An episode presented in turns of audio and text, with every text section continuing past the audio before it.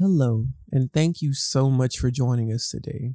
My name is Minister John Richard, and this podcast is an account of this week's Bible study. I pray that it blesses and strengthens you in Jesus' name.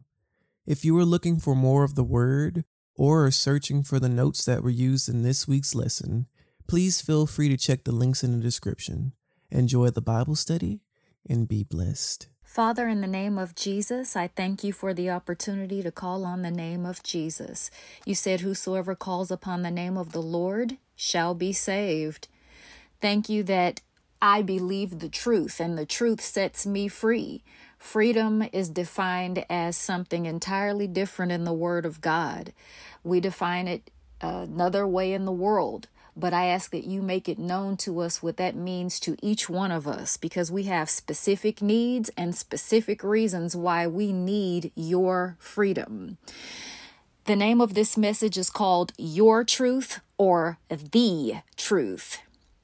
So please let us be as perceptive and receptive as we need to be. As I am reminded, if my mother had believed the fact that I was going to die, I would be dead today but she believed the truth of God's word. She followed the instructions, and I am alive today because you are the resurrection and the life that brought me back. You caused me to revive. So I thank you that you are the same God. You can do it for anyone who believes you because you have something to prove to your people. In Philippians chapter 4, the Apostle Paul said in verse 12 and also in verse 13, I know what it is to be in need, and I know what it is to have plenty. I have learned the secret of being content in any and every situation, whether well fed or hungry, whether living in plenty or in want. I can do all this through him who gives me strength. Simply put, he entered into a place in the Spirit where God invites us whenever troubles, trials, and tribulations present themselves. That place is referenced in Matthew chapter 11, verses 28 through 30 from the New International Version. Come to me, all you who are weary and burdened, and I will give you rest. Take my yoke upon you and learn from me, for I am gentle and humble in heart, and you will find rest for your souls. Exchange yokes with the Lord Jesus by following the instructions in 1 Peter chapter 5 verses 6 through 7 all of you clothe yourselves with humility toward one another, because God opposes the proud, but shows favor to the humble. Humble yourselves, therefore, under God's mighty hand, that he may lift you up in due time.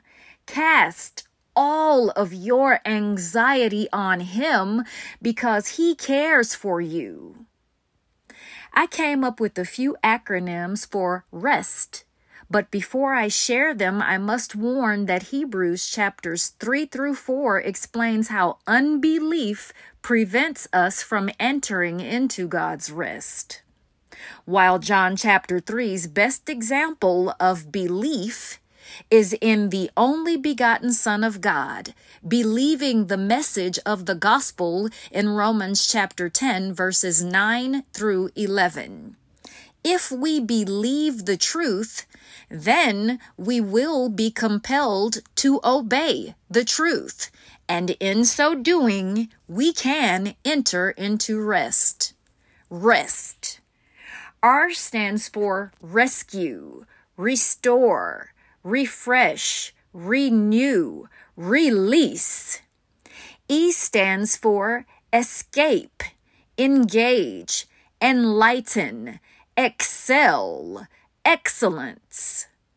S stands for save, sanctify, sustain, success, sincerity. And T stands for tackle, turn, train, triumph, time.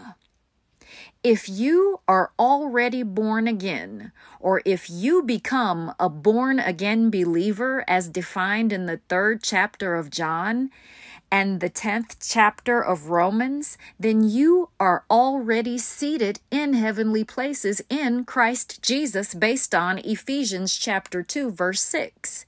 So then, the follow through is yoking up with him by casting every care on the Lord, along with laying aside the sin and weight that easily besets us, as stated in Hebrews chapter 12, verse 1.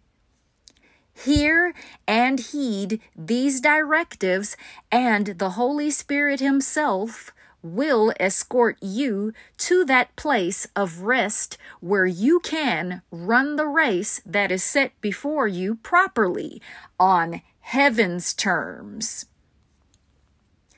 Difficulties and detours may come, but overcoming victory is established and declared to us who will not just hear the word, but do the word as admonished in James chapter 1 verses 22 through 25, John chapter 16 verse 33, and 2 Corinthians chapter 2 verse 14. I'll read that one from the King James Version. It states, Now thanks be unto God, which always causeth us to triumph in Christ and maketh manifest the savor of his knowledge by us in every place. The reason that I chose that translation is because of the ETH at the end of some of these verbs. Why? Because ETH means it is continual. I remember when my sister taught me to pay attention to those endings. She said it doesn't stop there. ETH means it is perpetual. God constantly he will never stop doing that thing. I'll read it again. Now thanks be unto God, which always causeth us to triumph in Christ and maketh manifest the savor of his knowledge by us in every place. A few weeks ago, I told you God can turn back the hands of time because he created time. He transcends and supersedes time because he is omnipresent, omnipotent, or some of us say omnipotent, and he sovereignly rules and reigns over all creation, past, present, and future. No one and nothing is outside his jurisdiction. A miracle is God dialing back whatever or whoever was against us. See 2 Kings chapter 20 verses 8 through 11. John chapter 8 verses 32 through 36. Then you will know the truth, and the truth will set you free. They answered him, We are Abraham's descendants and have never been slaves of anyone. How can you say that we shall be set free? Jesus replied, Very truly, I tell you, everyone who sins is a slave to sin. Now, a slave has no permanent place in the family, but a son belongs to it forever. So if the son sets you free, you will be free indeed. Jesus summed it up in one verse John 14, 6. I am the way, the truth, and the life. No one comes to the Father except through me. Do you know Jesus? He is the only real truth that, when fully embraced, will set you free from whatever or whomever had you bound, imprisoned, confused, misled, on the wrong path, in any kind of trouble. He is the living word of John chapter 1, who has the only say in the lives of his children who trust and obey him. Today I set before you a choice. Choose whatever you or the world defines as truth, or choose Jesus, the Lord God, the only one who is defined as the truth, and let him guide you to that place of rest. Suicide, I bind your option and remove it from their contemplation.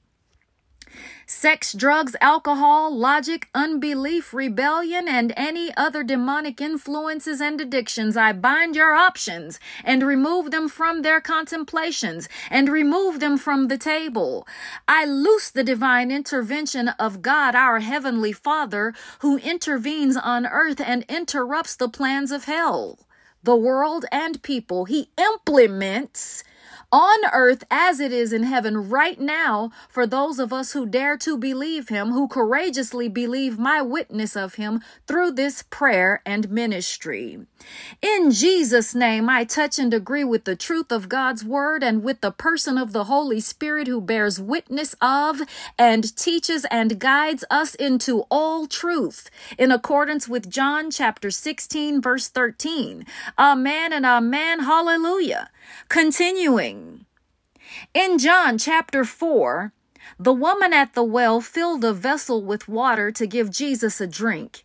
Jesus wanted to fill her with his spirit so that she would thirst no more and overflow to the point of quenching those around her. Out of your belly will flow rivers of living water. So then, the well represents what the woman becomes when Jesus encounters her. His prophecy is the Word of God, which is spirit and life. That when she heard it, she was filled with it, so much so that she would have enough to ladle out to those in her community. Each time she opened her mouth to witness or testify about Jesus, she was dipping into the living waters that flowed from her belly, and she was giving those who were parched in spirit the only life source that would quicken them according to the word unto belief, unto salvation. Why is it important that the word as living water flow from the belly? We have only one other alternative. Romans chapter 1 is an eye opener. A person can become captive to their own appetites to the point where they end up missing out on the real definition of truth. Forsake Jesus who is the truth, live their own truth, which is a lie, and then end up forfeiting all that God actually had for them. The alternative is they end up receiving what the world has. All that's in the world is lust of the flesh, lust of the eyes, and the pride of life. Another translation of Romans chapter 1 is that after being exposed and after being a partaker of the light, one who veers away to follow after the wrong appetites, they become reprobate, having their conscience seared, then blindly face the terror of not being restored. Appetites matter. While preaching what is known as the Sermon on the Mount, Jesus said, Blessed are they who hunger and thirst after righteousness, for they shall be filled. Filled with what? They will be filled with whatever they crave. Whatever the appetite of the belly is, they will be filled in the spirit. So then, the belly is a synonym for your spirit. Why? Jesus told the woman at the well in John chapter 4 that the hour comes and now is when they who worship God must worship him in spirit and in truth. Jesus said, You will know the truth, and the truth will set you free. Whom the Son sets free is free indeed. The woman at the well is a picture of or a foreshadowing of what would happen At and after Pentecost, God's Spirit poured out on all flesh, not on men exclusively, but inclusively. God's Spirit poured out on women and children, not on Jews exclusively, but in the hearing and in the hearing of and on mixed races, who, while some were still Jews, were considered dogs. Gentiles would receive the same outpouring as demonstrated in the book of Acts. This truth superseded the racism and prejudice of the Apostle Peter, who God humbled by showing no partiality to the movement of God by opening the door to Gentiles through Jesus, who became both the heart and embodiment of the gospel. He himself became the door gatekeeper, gardener, and good shepherd, to name a few things that the I am was and is and is to come. He became all of those things for us, his people, who were diverse until we were born again of his spirit. At that point, we all became the same people of the same blood of Jesus, the same possession, of the same God who raised Christ from the dead by his Spirit, by the Spirit of the living God. Let me tell you something about the old truth and your old truth. The ways seemed right, but the result was destruction. The results were destructive. Destruction that was sometimes detected and sometimes it went undetected. The wages of sin is death, not just death, eternal, perpetual damnation. Romans chapter 1, I'll say again, is an eye opener. In the 103rd Psalm, God says He does not punish us according to what our sins deserve. When we are His children, as a father pities his children, so he has pity on those of us who fear God, who reverence him enough to obey him. We are not taught to fear man. We are not taught to trust mankind or trust in world systems. We're not even taught to trust ourselves. In Psalms chapters 116 through 118, we are taught that the fear of God is the beginning of wisdom. In Proverbs chapter 1, and in order to ascertain the right knowledge, understanding, increase in the best knowledge, and function from a place of wisdom, in action, wis- wisdom in action, in operation, and obtain favorable results. So I'll read that paragraph again. We are not taught to fear man or trust man in Psalm 116, and we are not taught to fear man or trust in ourselves, even in the 118th Psalm. We are taught that the fear of God is the beginning of wisdom in Proverbs chapter 1, and in order to ascertain the right knowledge, understanding, increase in the best knowledge and function from a place of wisdom in action, in operation, and we are taught how to obtain favorable results. We needed saving from self before we needed saving from Satan. Because before Lucifer ever entered the Garden of Eden, Adam and Eve both showed bad judgment and flawed character traits. The proof of this is evident when they end up listening to a shape shifting demon who took on the form of a serpent and deceived them into disobeying God.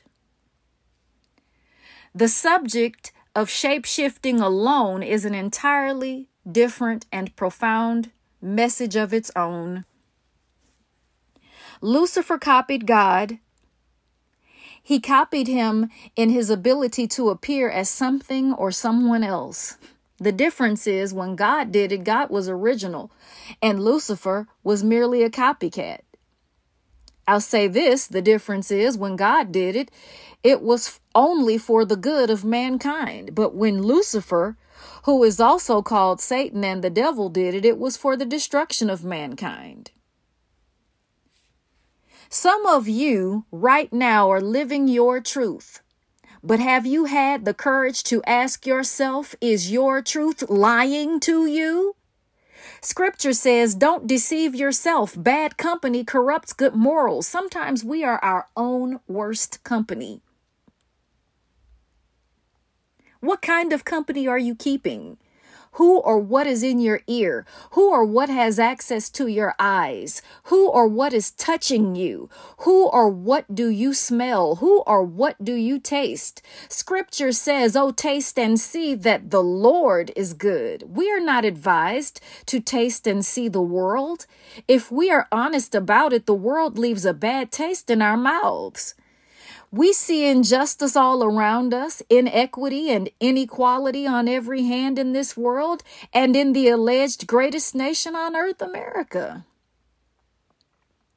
It is only when we look at the loving kindness and tender mercies of God referenced in Psalm chapter 51 that we begin to connect that dot with the dots in Romans that reminds us that all of us fell short of the glory of God, but when we were in our weakness without strength, Christ sacrificed his life so that we could experience his life more abundantly on earth as it is in heaven as taught in John and Matthew chapter 6.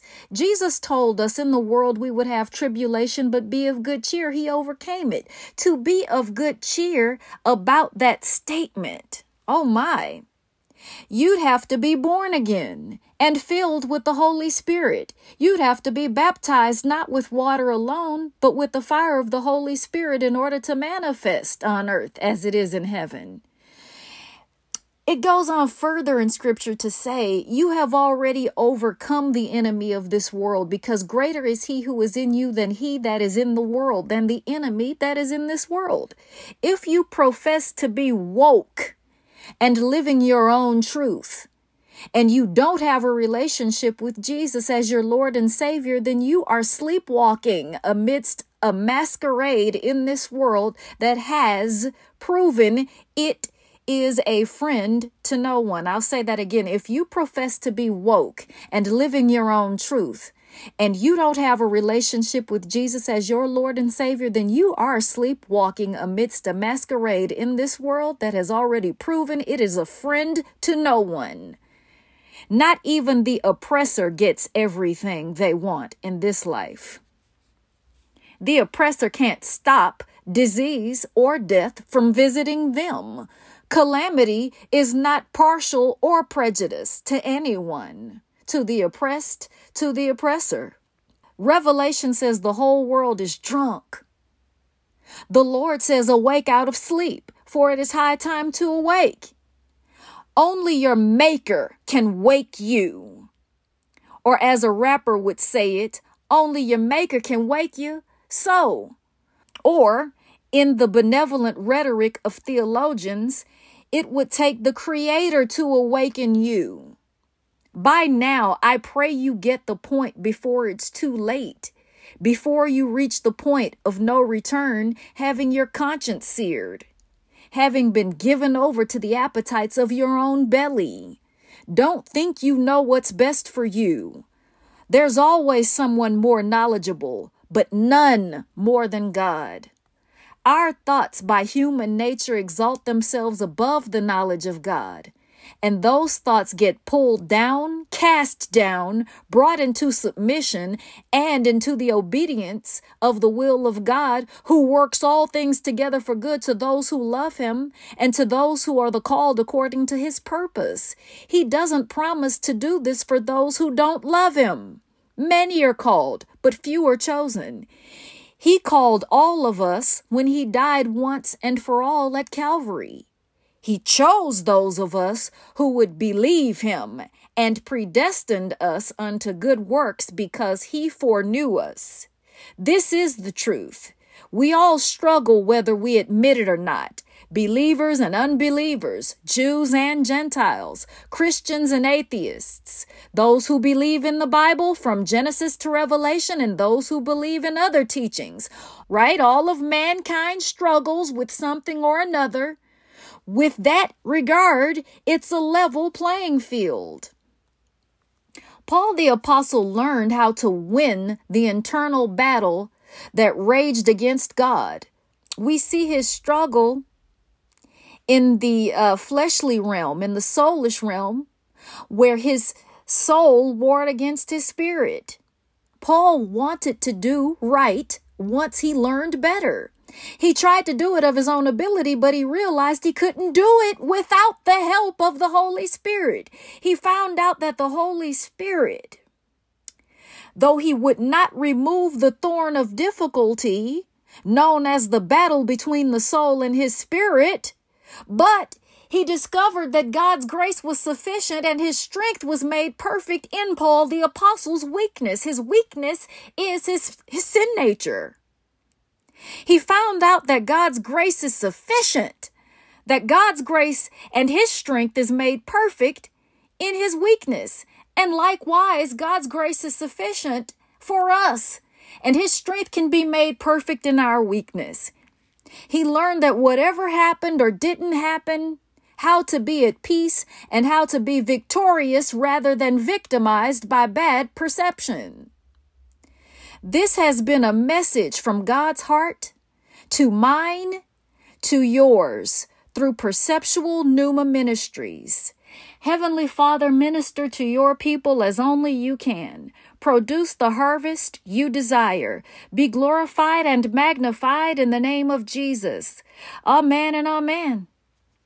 Bonus. This is why God says, guard your heart with all diligence, for out of it flow the issues of life. So then, heart, belly, and spirit are synonymous with whatever you're filled with. So, whatever you are filled with, you will flow out. It will flow out of you. Help us, Lord Jesus, to lose the wrong appetites. Give us the right appetites. You said we will be filled with what we hunger and thirst after. If it's hate, then the result is catastrophic. If it's real agape love, then the result is favorable for all people. If it's sex, the result is deviancy. If it's money, the result is the root and fruit of all evil. If it's self, the result is negligence to everyone and everything else. It's self centered. If it's the kingdom of God and his righteousness, the result will be consecration along the lines of Romans 12 and Philippians 4:19 based on God, the God who gives good gifts to his children, he feeds and clothes the birds, how much more will He provide your needs, our needs, my needs?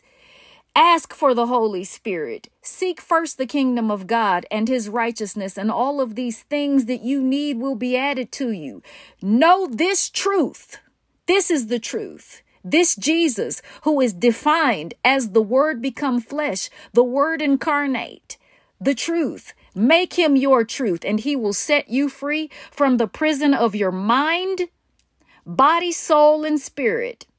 You will go from oppression to liberation, from hellish to being seated in heavenly places in Christ Jesus into a place of rest. You will go from a situation of having a house and still being homeless to having a safe refuge, to having a habitation in Christ where He makes His abode, takes up His residency with you, whether you have an address or not. He will be your dwelling. God Himself will be your dwelling place. He will fill every void as He is the earnest desire, longing, and actual craving for our famished state of existence. Call on Him from the yearning place. Call on Jesus from the parched place. Call on him from the hurt place. Call on him from the lying, deceitful place. Call on him from the place of addiction. Call on him from the shape shifting place. Call on him from the empty place. Call on Jesus from the dark place. Call on him from the bad place. Call on him from the dirty place. Call on him from the hateful place. Call on him from the unforgiving place. Call on him from the emotional place. Call on him from that dark place. Call on Jesus from that lonely place. Call on him from that suicidal place from that hopeless place, from any place. Whosoever calls on the name of the Lord shall be saved from those places, from whatever we need saving from. When we seek Him wholeheartedly, He will say, Here I am. Jesus said, Let not your heart be troubled, neither let it be afraid. He said he would send the Comforter to comfort us. I will not leave you comfortless. I will comfort you. I will not leave you, nor will I forsake you. These things are written and they are so. Hallelujah. Amen. Hey, family. I pray the lesson has blessed you in some way, shape, form, or fashion today. Each week, we hold Bible study on Zoom, and it would be wonderful to share this experience with you. If something was said that resonated with you and you aren't a part of the family, I would like to open the invitation to join. I pray that the Lord blesses you in all of your endeavors and that you chase after the prize, which is Jesus. See you next week, God willing, and be blessed.